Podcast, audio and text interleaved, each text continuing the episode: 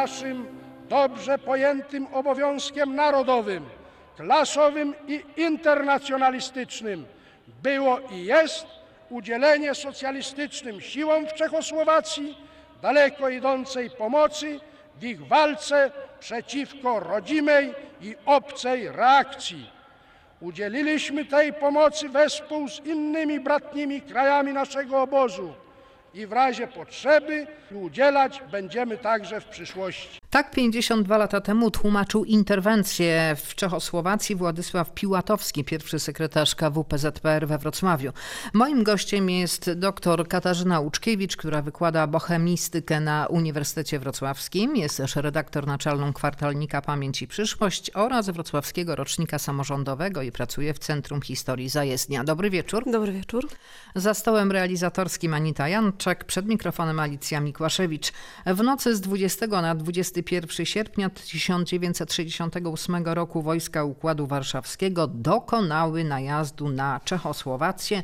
Jej celem było zduszenie reform zapoczątkowanych przez Aleksandra Dubczeka, czyli wówczas pierwszego sekretarza Komunistycznej Partii Czechosłowacji, który między innymi zniósł cenzurę. Granice Polski oprócz wojsk sowieckich przekroczyła ponad 25-tysięczna druga armia Wojska Polskiego pod dowództwem generała Floriana Siwickiego. Było też kilkuset żołnierzy z Bułgarii i Węgier. Wojska NRD początkowo nie przekroczyły granicy, ponoć miały złe skojarzenia z 1938 roku, zwłaszcza, że to było dokładnie w 30. rocznicę tamtych e, wydarzeń. Nie uczestniczyła też Rumunia, bo Moskwa uważała, że jest niepewna. Ta inwazja na Czechosłowację to była kara za praską wiosnę w 1968 roku, która zaczęła się tak naprawdę już jesienią 1967. Co to było? To jest ciekawa, kiedy zaczyna Ponoć się wiosna. rozrabiali studenci. E, W ogóle praska wiosna zaczęła się jeszcze wcześniej, ale rzeczywiście ten 67 rok, jesień, to jest taki moment, kiedy studenci, w ogóle kultura studencka, która rozwijała się w Czechosłowacji, taka niezależna kultura studencka bardzo prężnie w latach 60., dokonuje się coś, co jest takie, można powiedzieć, y, kojarzymy z polskim powiedzeniem czeski film, czyli jakaś absurdalna sytuacja. Studenci prascy mieszkający w akademikach uczyli się do zajęć normalnie, tymczasem, y, tak jak to się często wówczas zdarzało, y, zgasły światła, po prostu była awaria prądu i oni się po pierwsze nie mogli uczyć, po drugie się nudzili, no więc zrobili taką demonstrację, to był taki quasi happening, jakieś takie w stylu trochę juwenaliów, w ogóle poza jakimśkolwiek politycznym kontekstem, demonstracje, gdzie krzyczeli "E, chcemy światła. Akademiki były duże, bo w Pradze generalnie, tak jak zresztą w większości miast akademickich, y, te kampusy y, są, tam jest skumulowanych po kilkanaście akademików, mieszka tam wiele osób, więc to się nagle zrobiła wielka, gigantyczna demonstracja pod hasłem chcemy światła, co ówczesne władze komunistyczne odebrały jako deklarację polityczną. Y, Więc ta... Że chcą y, więc oni, że chcą wolności. wolności, swobody, y, właśnie zniesienia cenzury, otwarcia kultury i, i tak dalej, i tak dalej. I zostało to zupełnie niechcący, jakby oni zostali włączeni do jakiegoś procesu politycznego. Już na początku maja, czyli na ponad 2,5 miesiąca, rozpoczęła się propaganda przeciw Czechosłowacji, w której według ówczesnych władz partyjnych zagnieździł się imperializm, rewizjonizm i syjonizm, mówił Ignacy Loga-Sowiński, wiceprzewodniczący Rady Państwa 9 maja w Dniu Zwycięstwa. A to nagranie jest w naszym archiwum na stronie tu.prw.pl. W Dniu Narodowego Święta Czechosłowackiej Republiki Socjalistycznej ślemy braterskie pozdrowienia klasie robotniczej i ludziom pracy Komunistycznej Partii Czechosłowacji, na których spoczywa główna odpowiedzialność za obronę zdobyczy socjalistycznych.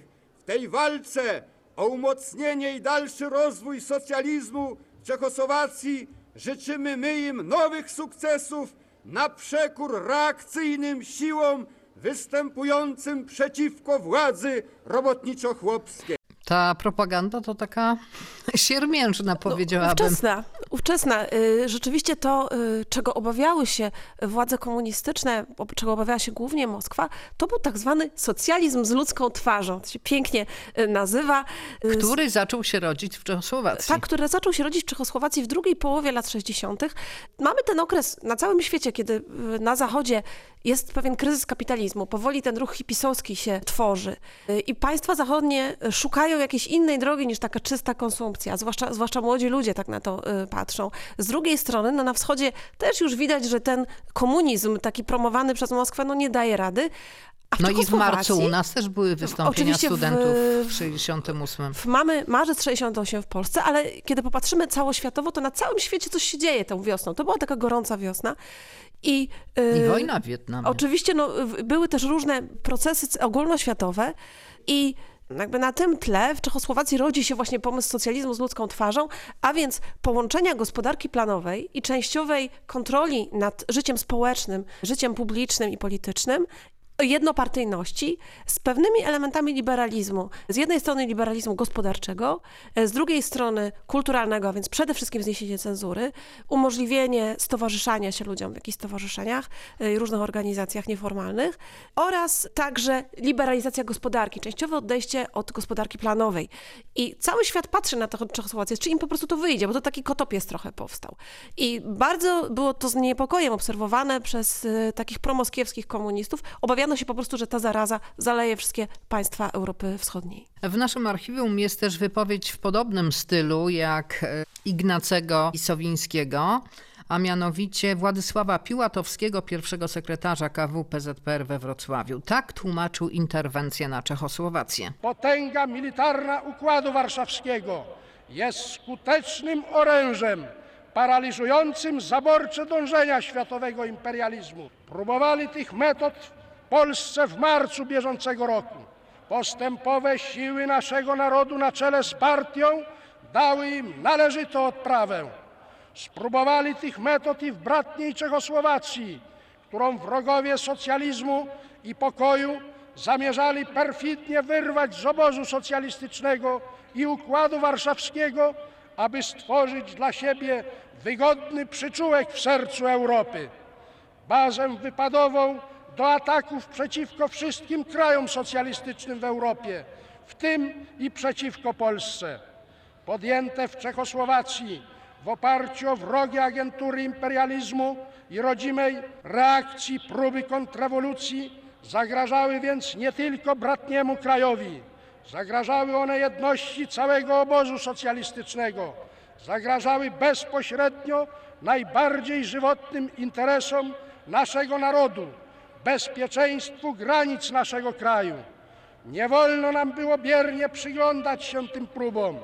Naszym dobrze pojętym obowiązkiem narodowym, klasowym i internacjonalistycznym było i jest udzielenie socjalistycznym siłom w Czechosłowacji daleko idącej pomocy w ich walce przeciwko rodzimej i obcej reakcji. Udzieliliśmy tej pomocy wespół z innymi bratnimi krajami naszego obozu i w razie potrzeby udzielać będziemy także w przyszłości. Pomoc na czołgach. No, Nie bratnia wiadomo, czy pomoc śmiać to się, jest, czy płakać. To jest trochę tak jak u Orwella z Ministerstwem Miłości. Ministerstwo Miłości było w rzeczywistości Ministerstwem Strachu i tak samo ta bratnia pomoc z pomocą niewiele miała wspólnego. E, I jeszcze groził. No, jeszcze groził, że to nie jest nasze ostatnie słowo. Jeszcze w razie czego będziemy interweniować dalej. Bo tak naprawdę cały Układ Warszawski, czyli taki układ wojskowy, który miał być odpowiedzią na powstanie NATO? NATO, na tym polegał. To było, we, weszliśmy y, na Węgry w 1956 roku, weszliśmy do Czechosłowacji i jeżeli gdzieś tam brykniecie, to my też do was wejdziemy, nie zawahamy się. Bardzo się obawiano y, rzeczywiście y, tej reakcji, tak zwanej, która miała płynąć, y, tych reakcyjnych sił, które miały mieć wpływ przede wszystkim na umysły młodych ludzi w Europie Środkowej, w Europie Wschodniej. Tylko przypomnę, że w Polsce bardzo popularne wówczas na murach było takie hasło cała Polska czeka na swego Dubczeka. Aleksander Dubczek był pierwszym sekretarzem partii komunistycznej. Czechosłowacji i także twarzą tych reform. On był właśnie jednym z tych liberalnych polityków, i był po prostu, on był wówczas sexy, naprawdę w całej Europie Środkowej, e, ponieważ e, to była świetna, e, kojarzona ze świetnymi filmami, ze świetną literaturą. To był Bohumil Hrabal, to był Jerzy Mencel, to była Helena Wądraczkowa, Golden Kids, wspaniała muzyka i po prostu Europa Środkowa żyła tym, co się działo w Czechosłowacji. Bardzo się tego także Polacy obawiali i stąd też niestety nasz udział jako drugiej największej armii Siły. w tej inwazji. 25 tysięcy, przypomnę. 5 tysięcy żołnierzy wkroczyło na teren Czechosłowacji, Ale która... to razem. Tak, tak, ze E, wszystkich, wszystkich tych To armii. była ta maksymalna liczba, E. bo początkowo to pierwsze uderzenie liczyło 250 tysięcy. E, Zresztą oczywiście, ponieważ te kontyngenty się zmieniały, Tak. co jest ciekawe, kiedy żołnierze wkroczyli do Czechosłowacji w nocy z 20 na 21 sierpnia 1968 roku, zwłaszcza ci żołnierze radzieccy, którzy byli już od pokoleń wycho- wychowywani w tej e, religii komunizmu, byli naprawdę przekonani, że idą walczyć z kontrrewolucją. Przyjeżdżali do kraju, gdzie w ogóle nie było żadnej kontrrewolucji, gdzie dziewczyny witały ich kwiatami, gdzie wszyscy mówili po rosyjsku, bo rosyjskiego się uczyli w szkole, więc były napisy, kochani bracia, wracajcie do domu, kochamy was, tutaj nie ma żadnej kontrrewolucji, wszyscy jesteśmy socjalistami. Po prostu to była scena trochę taka, tak jak happeningi pomarańczowej alternatywy we Wrocławiu w latach 80., tylko że na śmiertelnie poważnie niestety tam w Czechosłowacji. Więc ci żołnierze byli zszokowani, bo okazało się, że oni atakują państwo, którego atakować właściwie nie powinni, a więc ten kontyngent bardzo szybko został wymieniony. Ci ludzie, którzy widzieli pierwsze dni inwazji, bardzo szybko wrócili do kraju i ci, którzy byli już kilka tygodni później, oni w ogóle nie wiedzieli, jak to wyglądało. Więc dlatego też ta wymiana tych żołnierzy była taka. I dlatego taka siermiężna propaganda. Posłuchajmy historyka doktora Łukasza Kamińskiego, który nie może z nami tutaj być, ale zajmował się tematem interwencji w Czechosłowacji. Ta propaganda stała się dużo mniej skuteczna po samej interwencji. Jednak interwencja, a zwłaszcza użycie wojska polskiego na tak dużą skalę obudziło w Polakach zupełnie inne odczucia. Te resentymenty wobec zwłaszcza Czechów, w mniejszym stopniu do e, Słowaków zeszły e, na plan, na plan dalszy. No i zresztą okazały się nieprawdziwe, bo nagle to Czesi stali się bohaterami walki z Moskwą. To są ci ludzie, przeciwko którym Sowieci musieli wysyłać tysiące, e, tysiące czołgów i ta ta propaganda e, legła w pewnym sensie w gruzach nawet wewnątrz samej partii. Na około jednej trzeciej zebrań partyjnych tutaj właśnie na Dolnym Śląsku pojawiły się głosy kwestionujące sens interwencji. Albo wskazujące, że to jest właśnie haniebne, żeby Polacy, którzy mają tradycję walki za wolność e, waszą i naszą, interweniowali tłumiąc wolność innego, innego kraju. Więc jeśli na taką skalę miało to miejsce w partii.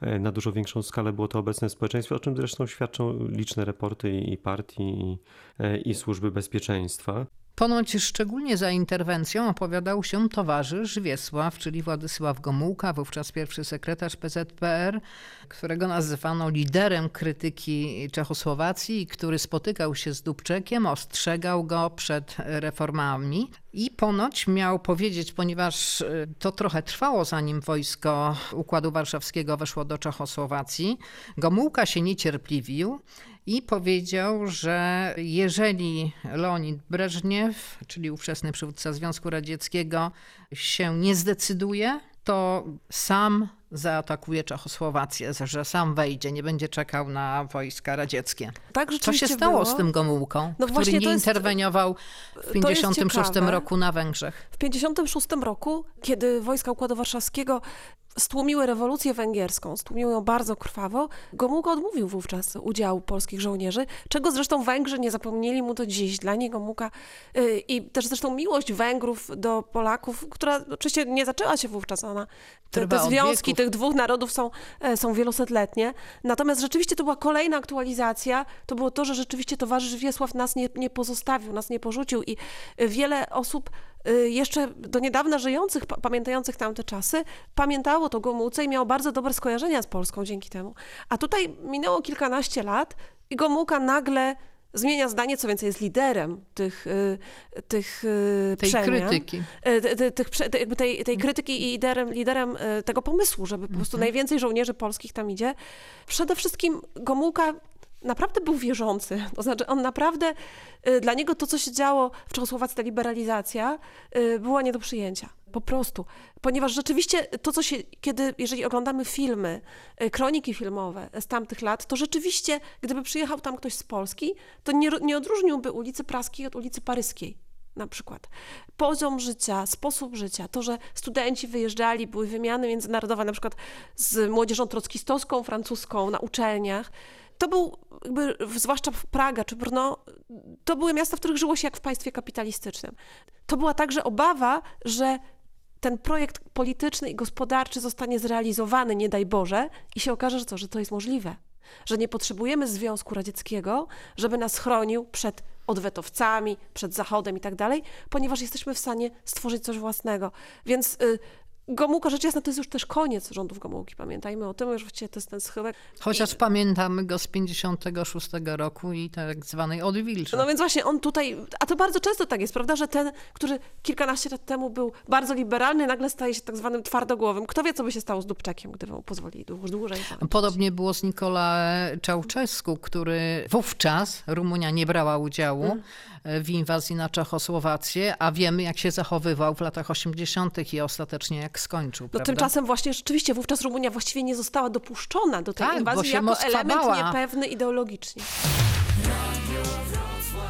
Zorganizowano wreszcie poligon wojsk Układu Warszawskiego. Te manewry miały kryptonim Szumawa i to była próba generalna przed wejściem wojsk do naszych południowych sąsiadów. To wejście pod kryptonimem Operacja Dunaj 20 na 21 dzień sierpnia. Trzy dni po interwencji do wrocławskich robotników pojechał Maksymilian Kubica, pytając ich, co myślą o wejściu Polaków na teren swoich południowych sąsiadów. Z niepokojem czekałem na wiadomość z Moskwy, kiedy to delegacja czechosłowacka na czele z prezydentem Swobodą pojechała do Moskwy na wspólną naradę. Z dnia na dzień czekałem, jak się rozwiąże tam ta sytuacja. No jednak wczoraj o godzinie 15, jak słuchałem komunikatów w radiu, że Partia Komunistyczna Czechosłowacji i Partia Komunistyczna Związku Radzieckiego doszły do porozumienia. No, dla mnie to było jakieś uspokojenie i jestem w tej chwili przekonany, że postanowienia te zostaną dotrzymane. Moje osobiste odczucie, jakie było w związku z wypadkami, jakie się działy w Czechosłowacji, pawały mnie e, pewnym niepokojem, ale nie- niemniej jednak byłem w pełni przekonany, cały czas zresztą o tym, że zakończy się to wszystko pomyślnie. Zresztą nie tak łatwo jest naruszyć e, porządek, jaki panuje w naszym obozie. Obóz, w którym się znajdujemy, powinien się wspólnie rozumieć, wspólnie się wspomagać, wspólnie się wspierać i wspólnie się dogadywać we wszystkich sprawach. No i ja uważam, że takie posunięcie, jakie ostatnio rzeczywiście miało miejsce, było jednym, które mogło zażegnać nawet wielkie sprawy. Do miejsca interwencji wojskowej pojechał też Kazimierz Mościcki, który został na ten czas reporterem wojennym. W czasie mego pobytu na terytorium Czechosłowacji, gdzie stacjonują żołnierze Ludowego Wojska Polskiego, do naszego mikrofonu poprosiłem zastępcę dowódcy Śląskiego Okręgu Wojskowego, generała brygady Włodzimierza Sawczuka. W imieniu dowództwa wojsk polskich czasowo stacjonujących na terytorium Czechosłowacji mam zaszczyt przekazać najserdeczniejsze żołnierskie pozdrowienia wszystkim matkom i żonom, rodzicom i dzieciom żołnierzy wykonujących zaszczytny i internacjonalistyczny obowiązek obrony socjalizmu na ziemi naszego południowego sąsiada. Jednocześnie zapewniam, że wasi synowie i mężowie, bracia i ojcowie nie szczędzą wysiłków w służbie, którą pełnią godnie podtrzymują i kontynuują polską tradycję obrony osiągnięć mas pracujących. Swoją obecnością w Czechosłowacji i rycerską postawą dokumentują, że są zawsze gotowi wykonywać postawione im przez partię i rząd zadania. Możecie więc być z nich dumni, bo zasługują w pełni na miano żołnierza polskiego, żołnierza, który nie jeden raz dawał dowody walki w imię hasła za wolność waszą i naszą. Żołnierz nasz stanowczo przeciwstawia się wstecznym i reakcyjnym siłom, które tu na terytorium Czechosłowacji znalazły sobie siedlisko, z którego zamierzały zaatakować cały obóz socjalistyczny, w tym także i naszą ojczyznę. Codziennie spotykamy się z przykładami aktywnej postawy waszych synów i braci wobec prób różnych prowokacji ze strony sił kontrrewolucyjnych. Za tą postawę, za całość sumiennie spełnianych przez nich obowiązków, składam tą drogą podziękowanie tym wszystkim, a więc rodzicom, nauczycielom, organizacjom społecznym i zakładom pracy, którzy cząstką swego wysiłku włożyli w wychowanie naszych ofiarnych żołnierzy. Pragnę także, korzystając z tej drogi, podziękować wszystkim nadawcom listów i telegramów adresowanych do naszych żołnierzy. Treści w nich zawarte są z jednej strony uznaniem dla naszej służby, ale z drugiej strony są one także elementem mobilizującym żołnierzy do jeszcze ofiarniejszego wysiłku dla chwały i bezpieczeństwa naszej socjalistycznej ojczyzny. Ciekawe jest sformułowanie tymczasowe stacjonowanie wojsk polskich w Czechosłowacji, a więc nie interwencja, nie inwazja, nie atak, tylko y, tymczasowe stacjonowanie. Bo u nas też Media tymczasowo stacjonowały czechosłowackie, czechosłowackie media jednak inaczej się zachowywały niż polskie. W pierwszych, y, zwłaszcza w pierwszich dniach inwazji, media czechosłowackie generalnie no, to było państwo, gdzie zniesiono cenzurę, gdzie media naprawdę, chociaż były państwowe, panowała swoboda wypowiedzi co najmniej przez kilka miesięcy od marca 68 roku do sierpnia. Ludzie przyzwyczaili się po prostu do swobodnej dyskusji i uważali, że to jest oczywiste. Media nadawały więc, można trochę powiedzieć, że to jest tak jak prezydent Warszawy w czasie II wojny światowej. Stefan e, Starzyński. sta- Tak, że on jakby zagrzewał swoich mieszkańców tak patriotycznie. To samo y, na przykład robiła y, czechosłowacka kronika filmowa, więc coś, co nadawała oficjalna telewizja.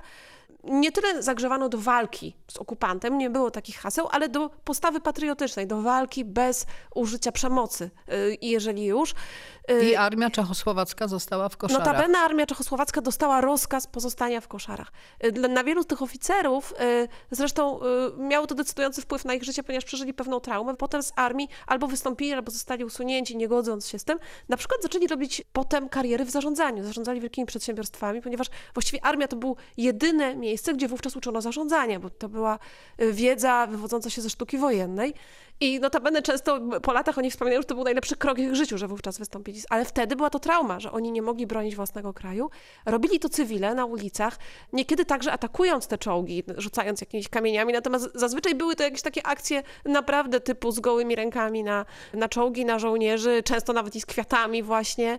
Przede wszystkim y, Czesi i Słowacy walczyli robiąc zdjęcia, które potem były upubliczniane na Zachodzie, po tym jak wielu z nich wyemigrowało, ponieważ według różnych danych po tej interwencji wyemigrowało od 70, i to są te oficjalne państwowe dane, do 300 nawet tysięcy obywateli, więc te informacje, zdjęcia, filmy przedostały się na Zachód, więc w ten sposób jakby medialnie walczono. Czeskie radio, zarówno to centralne, jak i rozgłośnie regionalne, nadawały programy, w których intelektualiści, piosenkarze, pisarze mówili, co sądzą na temat tej sytuacji, śpiewali piosenki. To dwie słynne piosenki, czyli e, Karla Kryla i Marty Kubiszowej, to się stały takie hymny właściwie e, tego oporu wobec e, tej interwencji.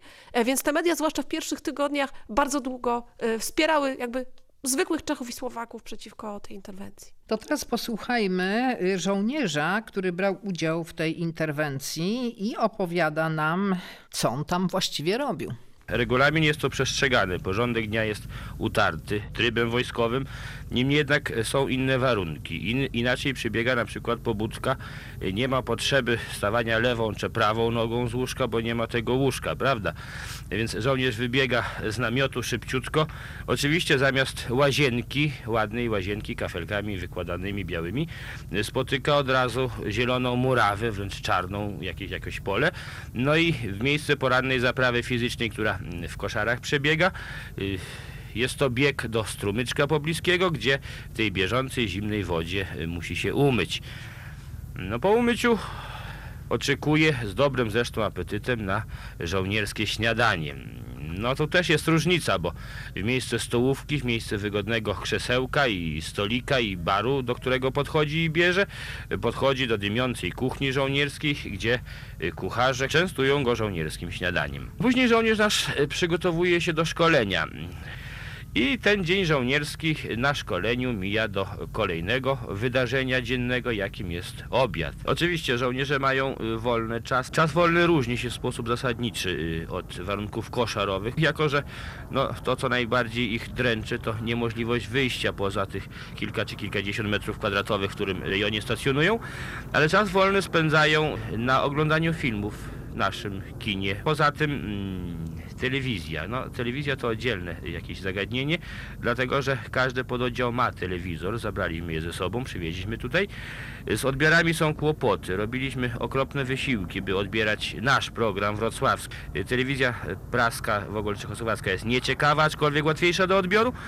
No, w tej chwili już mamy pozytywne rezultaty. W wielu pododdziałach odbierają już programy telewizyjne. W rozmowie z żołnierzami stwierdzam, że na brak wypoczynku nie narzekają, że są wypoczęci, dziarscy. Wypoczynek nocny jest dłuższy aniżeli w koszarach. Wcześniej zapada noc, brakuje nam y, oświetlenia elektrycznego, a więc żołnierze już o 21, jeżeli nie ma filmu, w większości przypadków kładą się do łóżek są bolączki natury ludzkiej, y, ponieważ mamy do czynienia z żołnierzami, z ludźmi bardzo młodymi, y, więc brakuje im jakiejś styczności y, ze społeczeństwem, powiedziałbym z tą częścią, z tą płcią nadobną, z tą płcią piękną. Młodzi ludzie chętnie by widzieli uśmiechy pod swoim adresem, chętnie by wyszli, porozmawiali z kimś, no bo życie w takim określonym gronie nie zawsze jest jakieś ciekawe.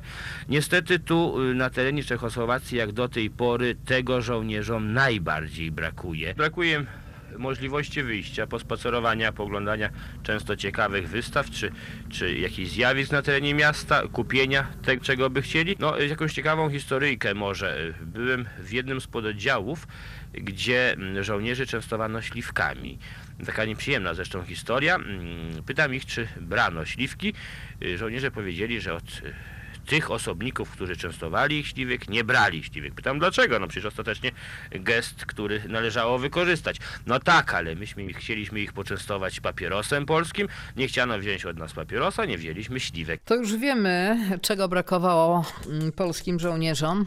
Nie tylko myślę uśmiechów czechosłowackich dziewcząt, ale to było bezczelne, prawda? Takie Było to- stwierdzenie. Było to rzecz jasna, bezczelne, ponieważ no, niestety także dochodziło do, do nieprzyjemnych bardzo zajść, w tym, i, w tym i niestety ofiar śmiertelnych, jeżeli chodzi o naszych żołnierzy i ich czas wolny, czy też jakieś takie zachowanie nie do końca zgodne z regulaminem, o którym tutaj pan, pan mówił. Natomiast generalnie rzeczywiście... y, Żołnierze tych- pili. Ale to żołnierze oczywiście, no żołnierze pili, to byli często Co młodzi ludzie, robić? bardzo, bardzo młodzi ludzie, często zasadniczej Nie służby wiedzieli, po co tu przyjechali. Nie wiedzieli, po co tu przyjechali. Po tych pierwszych dniach, kiedy to społeczeństwo czechosłowackie naprawdę y, pierwsze dni, jeżeli patrzymy na zdjęcia, to widzimy ludzi, którzy rozmawiają z żołnierzami, którzy dążą do tego kontaktu, żeby im powiedzieć idźcie do domu. Więc później te kolejne kontyngenty, które przyjeżdżały, wiadomo było, że one nie mogą mieć już styczności e, z e, obywatelami Czechosłowacji, zwłaszcza, że mogliby się z nimi komunikować, e, bo języki są podobne. Mógłby jakiś dialog nastąpić, mogli zacząć mieć wątpliwości co do tego w ogóle, co tu robią, chociaż zdaje się, że i tak mieli, bo jak widzimy, chodziło w tej inwazji o to, żeby pochodzić na wystawy, obejrzeć nieciekawą czeską telewizję, no i właśnie spotkać e, czeskie dziewczyny. No niestety był dużo mniej różowy niż tylko to, że sobie nie chcieli wymienić papierosów na śliwki. No. Bardzo ciekawe jest to, co mówił dr Łukasz Kamiński. Zachowało się wyjątkowo mało dokumentów i relacji świadków. Jeden z uczestników obiecywał mi, że będzie ze mną rozmawiał, jak minie 50 lat od tamtych wydarzeń. Minęły 52 i dalej nie chce mówić. Dlaczego? To była największa, zdaje się, w ogóle inwazja wojskowa, czy operacja wojskowa na po terenie wojnie y. Europy po II wojnie światowej, więc była ona właściwie nie wiadomo dlaczego tak naprawdę. Znaczy była ona w imię utrwalenia rzeczywiście pewnego porządku ideologicznego, a przede wszystkim atmosfery strachu. W malutkim przecież, ale wybijającym się na jakąś minimalną swobodę, minimalną wolność państewku, bo to, jest, to było państewko, gdzie żyło nieco ponad 10 milionów ludzi. To naprawdę z punktu widzenia Związku Radzieckiego niby nic a jednocześnie była bardzo wzmożona propaganda, y, która stworzyła pewien klarowny i bardzo szczelny wizerunek tego, dlaczego ta inwazja była. Tutaj słyszeliśmy to wiele razy, jak się zachowywali ci żołnierze i tak dalej. Tymczasem rzeczywistość na miejscu była całkowicie odmienna. Nie wiemy tak naprawdę, co oni tam przeżyli w tych koszarach. Wiemy natomiast, że propaganda ta jeżeli chodzi przynajmniej o polskie społeczeństwo, właściwie nie odniosła skutku. Większość ludzi, i to co ciekawe, od prostych robotników, intelektualistów po Kościół katolicki, od razu na tę inwazję reagowała wstydem tak naprawdę, ponieważ y, bardzo charakterystyczne jest to, że od razu od pierwszych dni ludzie właściwie mówili, my nigdy nie byliśmy agresorami. I jakby Polacy, którzy byli wychowywani zwłaszcza w, w takiej martyrologii wręcz, tych, którzy bronili się przed, naj, przed najeźdźcą, nagle poczuli, że są najeźdźcami i po prostu to budziło ich... Mm, Żyliśmy wtedy w takim świecie, gdzie się używało często wielkich, wielkich słów, więc można było wręcz powiedzieć, że traktowano to jako swego rodzaju hańbę. Tak, mówi się, że ten udział polskich żołnierzy to taka hańba dla całej Polski. Dla, dla, jakby dla żołnierza, zwłaszcza prawda, Dla tego żołnierza, który miał przynosić żołnierza wolność. Tak. I też mieliśmy tą całą mitologię prawda, żołnierza armii tej Polski Ludowej, która miała być właśnie zawsze niosąca wolność, braterstwo. Ile było pomników po II wojnie światowej braterstwa broni. Tak. A tutaj nagle to braterstwo broni, jakby ten konflikt pomiędzy rzeczywistością a tą mitologią był tak duży, że prawdopodobnie no, to jest e, źródło wszelkiej traumy. To teraz posłuchajmy, co robi rząd, żeby podtrzymać na duchu polskich żołnierzy. Wysyła do nich delegacje z zakładów pracy. W imieniu wszystkich żołnierzy, którzy tutaj na ziemi czechosłowackiej wykonują zadanie postawione nam przez naród, postawione nam przez partię i przez nasze dowództwo, powitam z prawdziwą przyjemnością naszych miłych gości, którzy do nas przyjechali w odwiedziny, by podzielić się z nami nastrojami w społeczeństwie i zdaniem społeczeństwa na temat zadań, które tu wykonujemy. Pozwólcie w imieniu społeczeństwa Dolnego Śląska, w imieniu załóg fabrycznych, załóg państwowych gospodarstw rolnych, młodzieży, kobiet, przekazać Wam serdeczne pozdrowienia. Chcę powiedzieć, że zwłaszcza w ostatnim okresie czasu, w miesiącu sierpniu, w tych pierwszych dniach września, obserwujemy wzmożony wysiłek produkcyjny w zakładach przemysłowych. Spotkaliście się z wyrazem pełnego poparcia dla y, polityki partii i rządu, dla naszego stanowiska w kwestii rozwiązania sytuacji problemów Czechosłowacji, a zwłaszcza z wyrazami dużego uznania dla waszej postawy. Wzmożony wysiłek produkcyjny. No tak, wzmożony wysiłek produkcyjny oczywiście. Yy, mamy tutaj przedstawiciela prawda, klasy robotniczej, tak zwanego zwykłego człowieka. Tymczasem ówczesne dane i na przykład także y, informacje gromadzone przez SB świadczą o tym, że niezgoda społeczeństwa polskiego na tę inwazję była powszechna. Do tego stopnia, że przeprowadzono specjalne akcje operacyjne, które miały przeciwdziałać tego rodzaju zachowaniom. 100 chyba 43 przypadki odnotowano kolportażu produkcji ulotek, które wyrażały niezgodę na inwazję żołnierzy polskich w Czechosłowacji. Była taka akcja operacyjna o, o kryptonimie Podhale, która właśnie miała mapować jakby tę sytuację i im przeciwdziałać. Opinii tego pana można przytoczyć opinię na przykład Sztygara z Siemianowic, który właśnie mówi o tym, że braterstwo ze Związkiem Radzieckim właściwie nic nam nie dało, nie było y, nam do niczego potrzebne, więc też taki zwykły człowiek. Y, intelektualiści y, polscy, oczywiście. jako pierwszy Stefan Kisielewski, jako jeden z pierwszych Stefan Kisielewski, ale też na przykład Bronisław Geremek, polscy pisarze, Jerzy Andrzejewski jakby dostarczył list polskich pisarzy do, do pisarzy czechosłowackich potępiających tę inwazję, to był głos płynący z każdego środowiska tak naprawdę.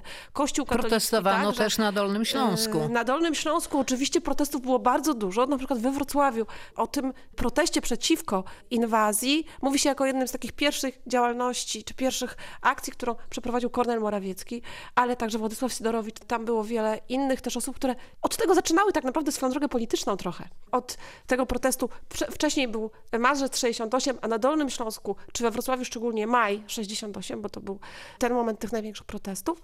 I później y, sierpień, ta niezgoda. Oczywiście najważniejszym i najtragiczniejszym aktem tej niezgody y, było samopalenie Ryszarda Siwca podczas narodowych czy tych państwowych dożynek w Warszawie. Mamy dźwięk Ryszarda Siwca. Posłuchajmy. Ludzie, ludzie, opamiętajcie się. Młodzieży, przyszłości narodu. Nie daj się mordować co 20 lat, żeby na świecie zapanowały lub nie zapanowały rozmaite izby. Nie daj się mordować, żeby taka czy inna grupa ludzi zdobyła władzę totalną. Ludzie, którzy nie zapomnieliście jeszcze najpiękniejszego słowa na ziemi matka. Ludzie, w których może jeszcze tkwi ludzkości. Uczuć opamiętajcie się. Usłyszcie mój krzyk, krzyk szarego, zwyczajnego człowieka, syna narodu, który własną i cudzą wolność ukochał ponad wszystko, ponad własne życie. Opamiętajcie się, Jeszcze nie za późno. To były nagrania służb bezpieczeństwa. Niestety y, Ryszard Siwiec miał naśladowcę Czechosłowaka, Jana Może- Palacha. Może za chwilę o tym, bo ja bym chciała trochę o Siwcu. W Polsce postać właściwie nieznana, a w Czechach uważany, w Czechosłowacji, w obecnie w Republice Czeskiej, uważany za bohatera. Między innymi czeski IPN, ten odpowiednik czeski IPN, no mniej więcej powiedzmy, ustaw pro studium totaletnich reżimu, mieści się na ulicy Ryszarda, Ryszarda Siwca. Siwca. Tak. Więc rzeczywiście y, Czesi o Siwcu pamiętają, a w, tymczasem w Polsce, y, wówczas kiedy on się spalił, to był początek września, 8, y, na stadionie dziesięciolecia, Podczas dożynek, wo- wo- po- podczas gdzie dożynek, były wobec władze. ludzi. Były tam władze. Natomiast służba bezpieczeństwa natychmiast wystosowano komunikat, że to był pijany człowiek, który po prostu zapalił się od oparów alkoholu, wyjął zapalniczkę, coś takiego, stworzono jakąś taką. Te jego nagrania Mitologię. oczywiście nie zostały upublicznione. List, który napisał do żony i dzieci, on miał pięcioro dzieci, rodzinie został dostarczony dopiero po latach. Ja Y, może dodam jeszcze, że Ryszard Siwiec, z- jak y, zaczął przemawiać, to mówił: Jestem zdrowy na ciele i umyśle. Tak, oczywiście, no, to był człowiek niezwykły. Mówi się o nim księgowy z Przemyśla. Przed wojną Ale był... również żołnierz AK. Wcześniej był żołnierzem AK, a przed wojną był nauczycielem i po wojnie mógł podjąć ten zawód, ale y, z jego korespondencji, z tego co, co wiemy o nim, że on po prostu nie zamierzał uczestniczyć w propagandzie, Propagandzie. którą była edukacja komunistyczna. Dlatego został księgowym, więc człowiek bardzo świadomy. Też zresztą w tym nagraniu słyszymy człowiek, który mimo świadomości tego, co robi, zachowuje zupełnie zdrowy osąd, mówi piękną polszczyzną, jest bardzo głęboko jakby osadzony tak moralnie w tej sytuacji i o Siwcu się w Polsce właściwie najpierw nie wiedziano, a potem na fali po 89 roku wspomniano o nim, natomiast to jest jeden z takich... y, Ja Bohaterów. osobiście prowadzę w taką prywatną trochę krucjatę. Moi studenci nie zdadzą na drugi rok, jak nie wiedzą, kim jest Ryszard Siwiec, ponieważ warto o, o tych ludziach pamiętać, bo oddał cenę jakby za to, żeby właśnie właściwie zmycie tego poczucia wstydu, poczucia hańby dla akowca, to musiało być rzeczywiście straszne. Zapłacił cenę najwyższą. Natomiast nie było to jedyne samopalenie rzeczywiście związane z inwazją na Czechosłowację. W samej Czechosłowacji także doszło do takich aktów.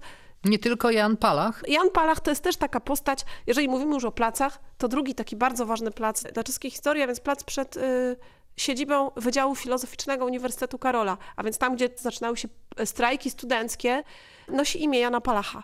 Kim był Jan Palach? Jan Palach był studentem właśnie Wydziału Filo- Filozoficznego, który, trudno powiedzieć, raczej nie wiedział o Ryszardzie Siwcu.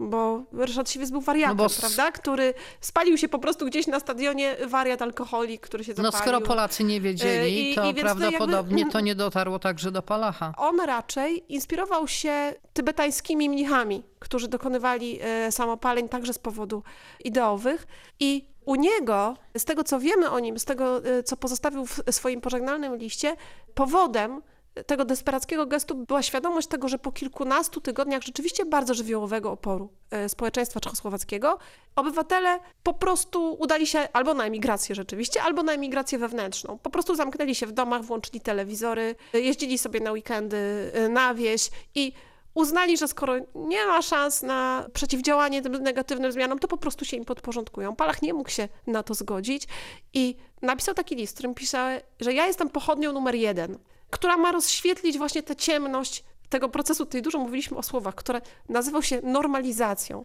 I to jest dla mnie bardzo ciekawe. Mi normalizacja, ja jeszcze pamiętam PRL i normalizacja kojarzy mi się jednoznacznie negatywnie. Kiedy słyszę to słowo, to myślę, to jest trochę tak jak właśnie bratnia pomoc.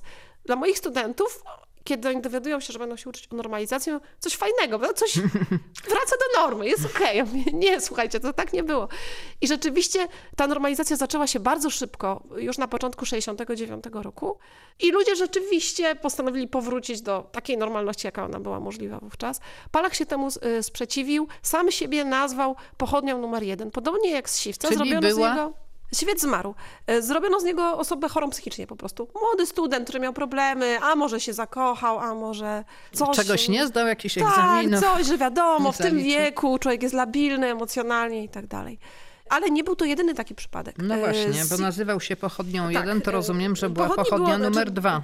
Było pochodni e, więcej. Kolejny student, który się spalił, to był Jan Zajc, który spłonął w, pra- w Pradze 25 lutego 69 roku.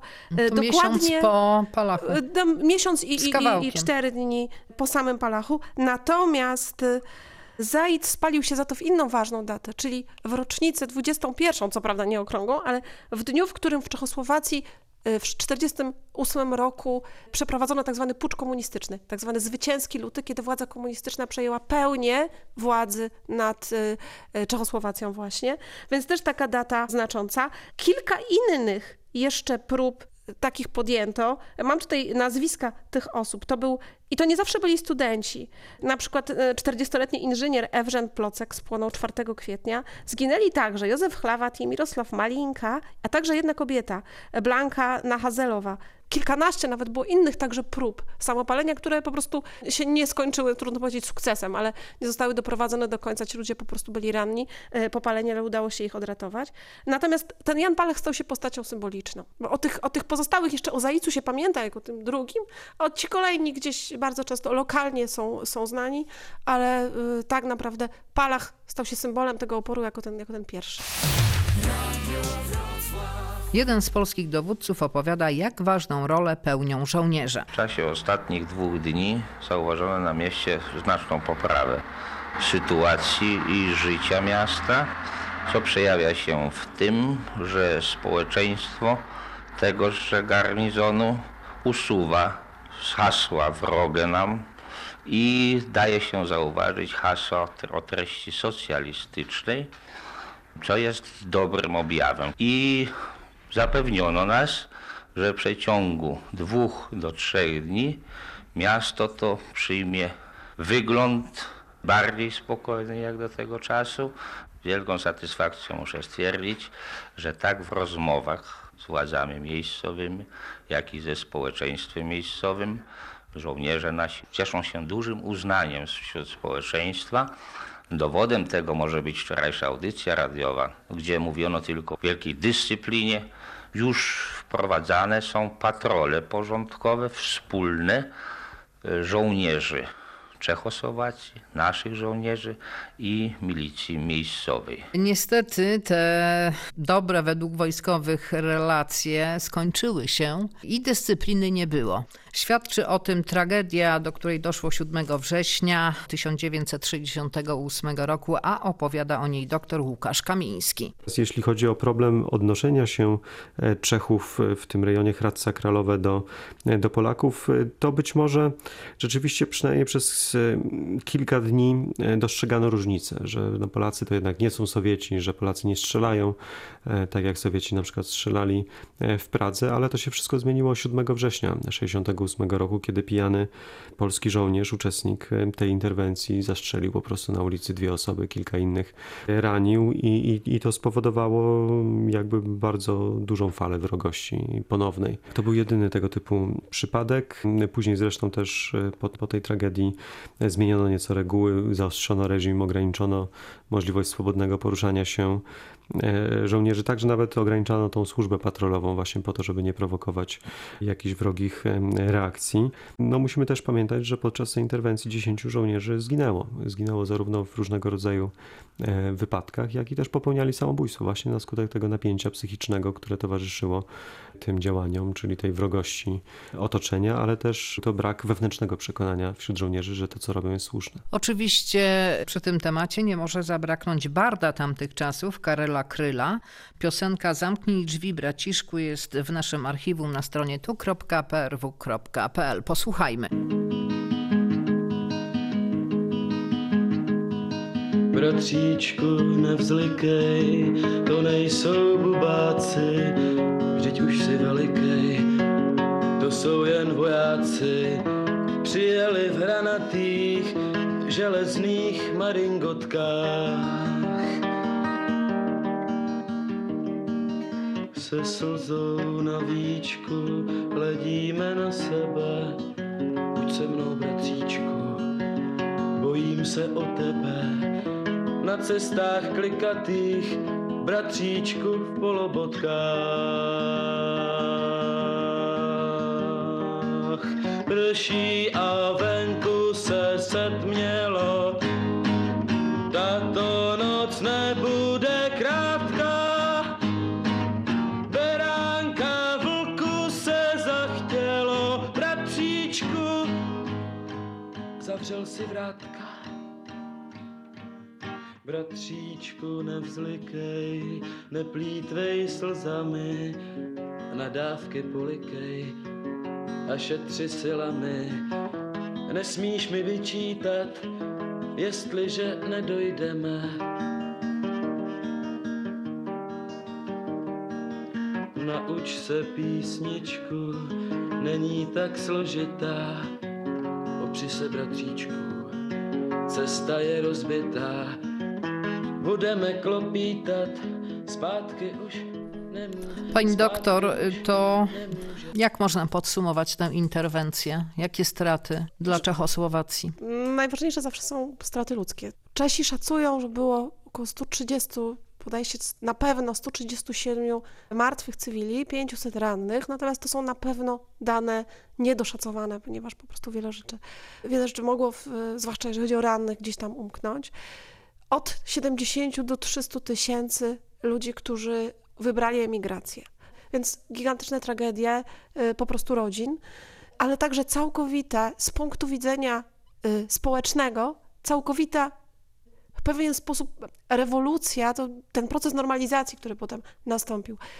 Wymiana elit społecznych, elit kulturalnych, elit intelektualnych, ponieważ po, bardzo szybko y, po inwazji jednym z najważniejszych właściwie aspektów tego było to, że zaczęły stacjonować wojska radzieckie na terenie Czechosłowacji. Wcześniej ich nie było. To, był, to było państwo bloku wschodniego, nie tak jak u nas, że były te wojska radzieckie. Tam do razu. 68 roku nie było wojsk radzieckich. Od 68 roku zaczyna się obecność wojsk radzieckich, która się skończy w 91. Ale i tak wcześniej wyjdą niż z Polski. No oczywiście tam będą potem te, te piękne historie, więc to jest ta najważniejsza rzecz. I wraz y, z tą, z tą obecnością także następuje proces czystek na każdym poziomie, żeby być nauczycielem nawet w szkole, trzeba było wykazać się lojalnością wobec władzy, taką aktywną lojalnością po prostu, właściwie na każdym szczeblu. Bohaterowie praskiej wiosny całkowicie są zmarginalizowani, wchodzą twardogłowi z takim przywódcą, którego ja jeszcze pamiętam, który do końca, y, niemalże do końca y, komunizmu y, został, czyli Husak. Gustawem Husakiem, który machał przez wiele lat z balkonu podczas pochodów pierwszomajowych, ale także dziennikarze, wykładowcy akademiccy, ci intelektualiści, którzy brali udział w praskiej wiośnie, mogli co najwyżej myć tory kolejowe, czy być palaczami na przykład w browarze, tak jak y, Wacław Havel. Y, A więc całkowita wymiana elit kulturalnych, politycznych, społecznych. Ci ludzie, którzy mieli prowolnościowe poglądy, całkowicie, nawet jeżeli nie trafili do więzień, to całkowicie w ogóle zmarginalizowani. Taką postacią jest Marta Kubiszowa, autorka jednego z takich hymnów praskiej wiosny, jakim była Modlitwa pro Martu. Y, Ona śpiewała, to jest bardzo ciekawe, razem z Heleną Wądraczkową y, w takim zespole The Golden Kids. To była wielka gwiazda czeskiej piosenki lat 60., taka ikona właśnie praskiej wiosny tak naprawdę. Oni na przykład śpiewali covery Boba Dylana. I Wądraczkowa bardzo się y, wykazała lojalnością wobec władzy. Kubiszowa nagrała tę modlitwę pro Martu i zaśpiewała ją na antenie czeskiego radia w, czasie y, interwencji i na 20 lat całkowicie zniknęła y, w ogóle z obiegu, nie mogła w ogóle występować. Pracowała w fabryce lalek jako po prostu prosta robotnica. Więc to pokazuje dokładnie, co się z tymi ludźmi stało.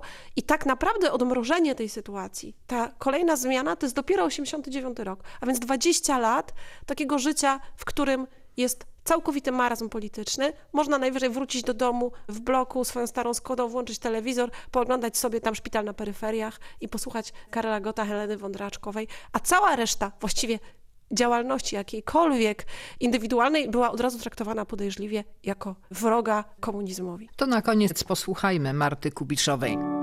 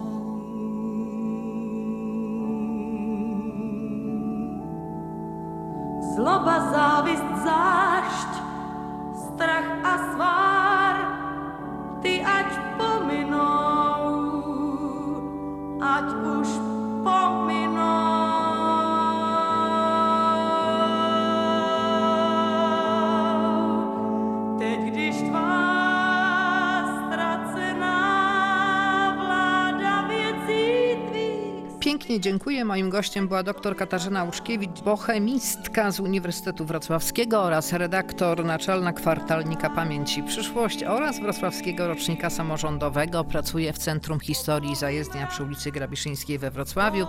Audycję zrealizowała Anita Janczak, a przygotowała Alicja Mikłaszewicz. Serdecznie dziękuję za uwagę. Dobranoc. Do usłyszenia. Do usłyszenia za tydzień.